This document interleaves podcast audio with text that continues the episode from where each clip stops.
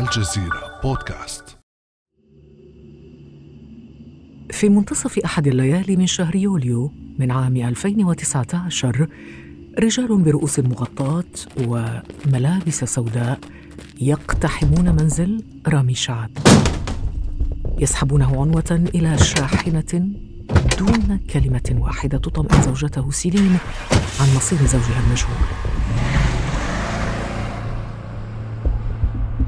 سينين لم تسلم هي الأخرى من الموقف حتى جرت إلى سيارة، ثم رحلت سينين قسرياً من المدينة التي عاشت فيها أكثر من 7 سنوات. سينين أجبرت على العودة إلى بلدها فرنسا وحيدة، أما رامي فلا يزال في قبضة أمن الدولة المصري، يقبع في زنزانة ضيقة وخانقة بتهمة مساعدة تنظيم إرهابي. لكن الواضح لدى من يعرف رامي الفلسطيني المصري أن رامي ناشط ضد التطبيع ومنسق لدى حركة مقاطعة إسرائيل. حركة مقاطعة إسرائيل المعروفة بالبي دي اس، والتي ينتمي إليها رامي وغيره الكثير عبر العالم، تواجه في الحقيقة حرباً شرسة لإسكاتها. فهل تنجح إسرائيل في تجريم الحركة العالمية وتدميرها؟ بعد أمس من الجزيرة بودكاست، أنا خديجة بن قنة.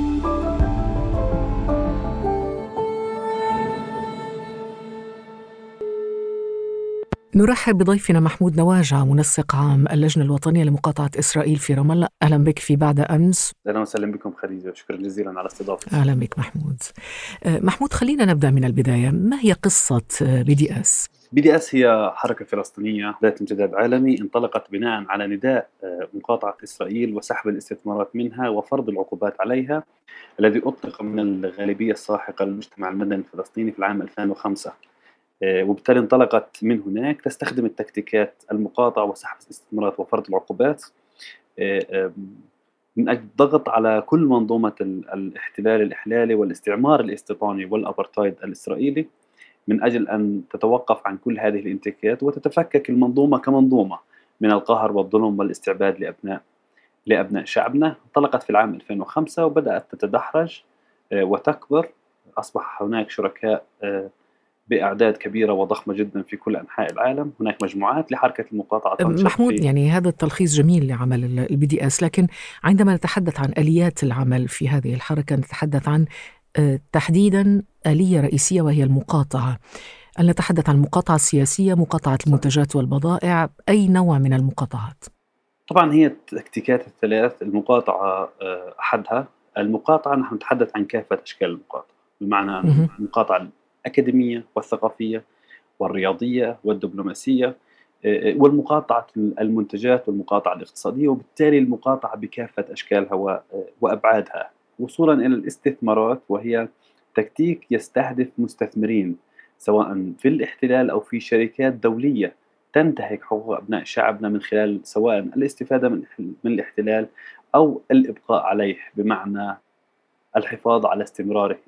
وصولا إلى التكتيك الثالث وهو فرض العقوبات، وفرض العقوبات هنا يأتي على مستوى مختلف، بمعنى أن تقوم دول في العالم بفرض عقوبات على إسرائيل كمنظومة من الأبرتايد والاحتلال. طب محمود، فيك تعطينا على الأقل أمثلة عن فرض عقوبات على إسرائيل مثلا؟ بالتأكيد هي تفرض بأشكال مختلفة. على سبيل المثال هناك كان نجاح لحركة المقاطعة جنوب أفريقيا، قامت بخفض تمثيلها الدبلوماسي من سفارة إلى مكتب اتصال في تل أبيب، وهذا كان نجاح مهم له علاقة بفرض العقوبات على إسرائيل كمنظومة من الاحتلال والفصل العنصري. ولكن حتى هذه اللحظة وبشكل فعلي هذا التكتيك يعني بحاجة إلى فترة أطول حتى يكون له تأثير أو يصبح أكثر فاعلية مثل تكتيك. نعم، ولكنه تكتيك ناجح جدا طالما أن دولة بحجم جنوب إفريقيا خفضت مستوى التمثيل الدبلوماسي من سفارة إلى مكتب تجاري، فهذا شيء كبير.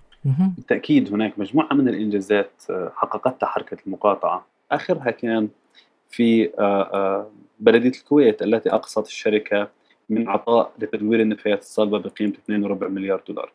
أيضا شركة أورنج العالمية انسحبت بشكل كامل بسبب ضغط من بي دي اس مصر على شركة موبينيل المملوكة للشركة الأم أورنج والتهديد بمقاطعة الأخيرة. آلاف من الأكاديميين والمثقفين حول العالم انضموا لحركة المقاطعة، كان من ضمنهم ستيفن هوكينغ الفيزيائي وآخرين كثر، مغنيين من كل مكان في العالم سواء انضموا لبي دي اس أو رفضوا أن يغنوا لدى الاحتلال. هذه كلها أمثلة تثبت مدى نجاعة حركة المقاطعة. يعني هذا حجم التأثير يبدو كبير جدا. محمود، رئيس الوزراء الإسرائيلي نتنياهو أبدى قلقا إسرائيليا من تنامي تأثير حركة بي دي اس على إسرائيل. إن سبب وجود حربنا على بي دي اس لأنه أمر خاطئ، إنه غضب أخلاقي. لماذا تركز الحركة على مجتمع منفتح مثل إسرائيل وليس على الدكتاتوريات المجرمة مثل كوريا الشمالية وإيران وسوريا؟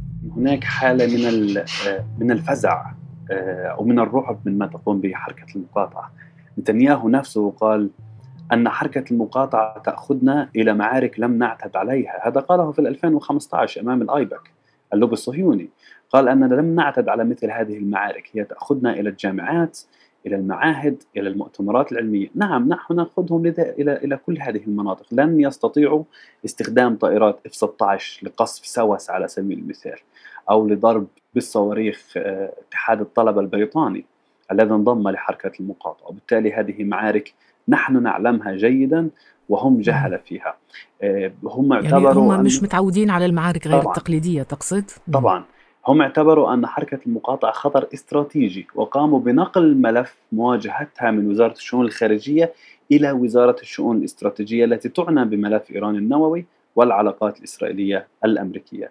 ذهب شبطاي شبيت وهو رئيس الموساد السابق إلى أبعد من ذلك، وقال أن حركة المقاطعة هي خطر على كل المشروع الصهيوني. إسرائيل كاتس وهو وزير المواصلات والاستخبارات قال يجب تنفيذ اغتيالات مدنية موجهة في صفوف قيادة حركة المقاطعة. هذا كان في مؤتمر يديعوت أحرونوت لمواجهة الحرب. ضخ عشرات بل مئات ملايين الدولارات. هذا شيء خطير طبعا، يعني مخطط لاغتيال قيادات في حركة المقاطعة بي دي اس. نعم، وقال أن اغتيالات مدنية موجهة، وما نعرفه من اغتيالات مدنية موجهة هو اغتيالات من ناحية السمعة.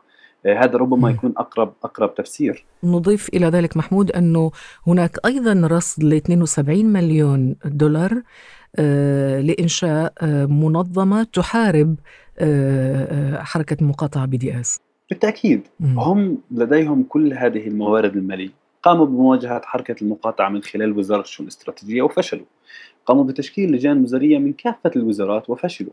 الآن هناك حديث عن مبالغ مالية ضخمة جدا، حتى أن 20 يعني جزء منها وهو 20 مليون دولار فقط لمواجهة حركة المقاطعة في الجامعات الأمريكية. وهناك طبعا دعم ضخم جدا من اللوبي الصهيوني ومن أدلسون الملياردير في الولايات المتحدة وغيرهم الكثير. هناك محاولات لتجريم حركة المقاطعة بشكل قانوني. طبعا نحن لا ننكر هناك بعض القوانين التي سنت ضد حركة المقاطعة.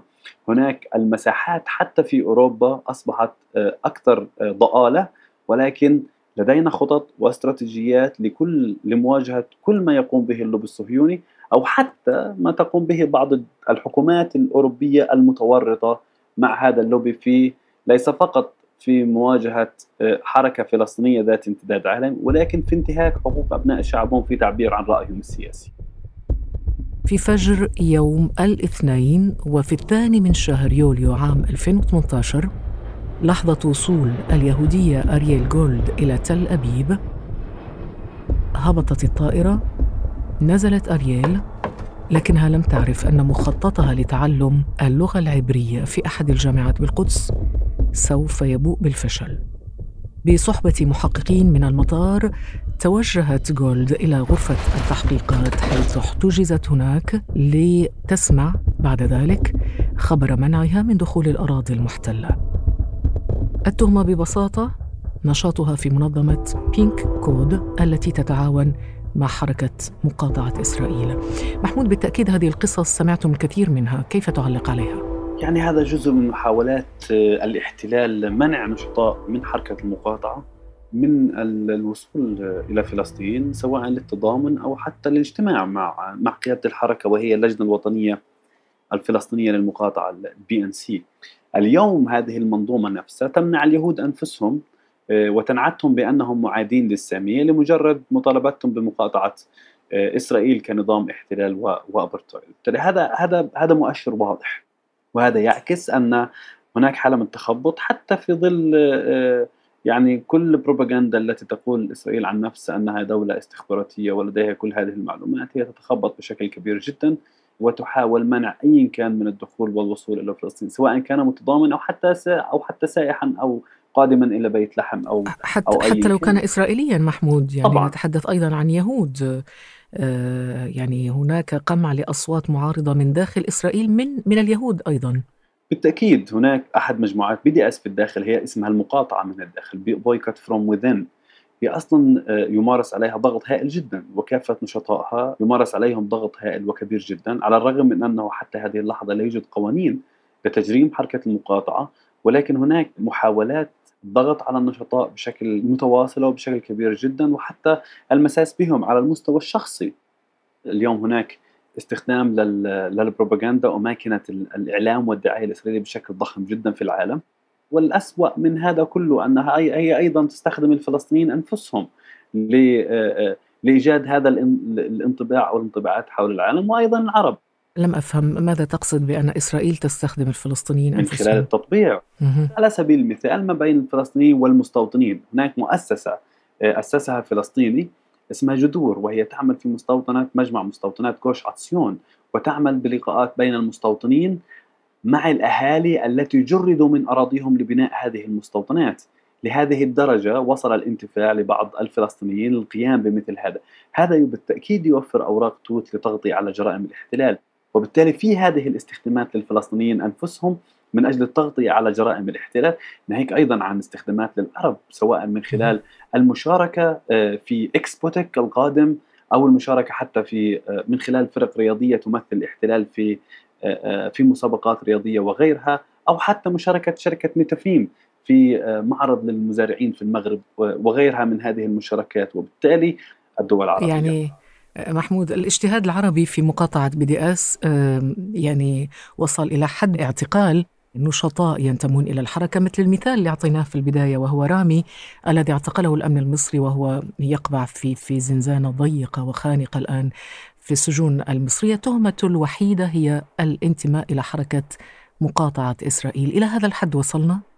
يعني هو حتى رامي بالذات أو محمد المصري وهم نشطاء BDS في مصر حتى هذه اللحظة يراوغ النظام المصري بأن التهمة ليست لها بالضرورة علاقة ب BDS، ولكن هي لها علاقة بملفات أخرى. نحن نعلم جيدا أن التهمة بغض النظر كانت BDS أو لا، هي لها علاقة بحرية الرأي والتعبير، لها علاقة بأن رامي شعب ومحمد مصري وغيرهم الكثير في سجون النظام المصري هي تتعلق بالنشاط السياسي بحرية الرأي والتعبير. ولأن رامي شعب ومحمد المصري هم نشطاء BDS يبدو أنهم كانوا أكثر إزعاجا لهذا النظام الذي لازلنا نطالبه بضرورة الإفراج عنهم بشكل كبير جدا، لأن هذا الاعتقال هو انتهاك واضح لحقوقهم، لحقوق الإنسان، وهو أيضا انتهاك واضح لعمل حركة المقاطعة في مصر، والتي تمثل اليوم أمل الشعب الفلسطيني وأحد أعمدة نضاله من أجل التخلص من هذا الاحتلال وكل منظومة الأبرتايد العنصري الإسرائيلي، وربما تصل بالشعب الفلسطيني إلى بر الأمان. نتمنى لكم كل التوفيق محمود في حركة مقاطعة إسرائيل. شكراً على هذه الإضاءة المفصلة حول عمل BDS. كان هذا بعد أمس.